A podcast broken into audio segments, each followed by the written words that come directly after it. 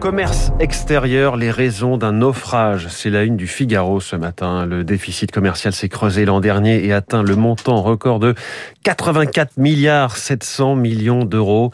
84,7. Cette détérioration est la conséquence hein, de la désindustrialisation de la France. Le déficit commercial, gros point noir de la relance, titre le Parisien. Exportation, les raisons d'un décrochage, c'est-à-dire dans les échos. François Vidal y reviendra dans son édito économique à 7h10. Vous verrez qu'il y a aussi des raisons de se réjouir. On a peut-être touché le fond. Peut-être allons-nous enfin remonter la pente. La une des échos, justement, nucléaire, le scénario d'une relance massive. Pour atteindre la neutralité carbone en 2050, le chef de l'État envisage une relance franche du nucléaire en France. Plusieurs scénarios ambitieux sont sur la table, dont celui de construire jusqu'à 14 nouveaux réacteurs de type EPR.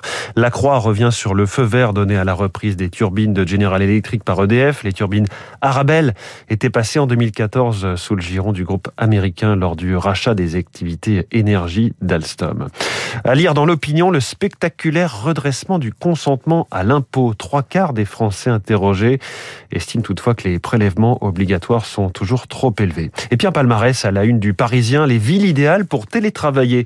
Poitiers, Bourges et Dijon composent le trio de tête de ce premier classement dédié aux villes de plus de 50 000 habitants, offrant les meilleures conditions pour le travail à la maison. Leur point fort, la proximité avec Paris, des prix de l'immobilier abordables et des services de qualité. En voiture pour aller au travail ou, à la maison, on referme ce kiosque.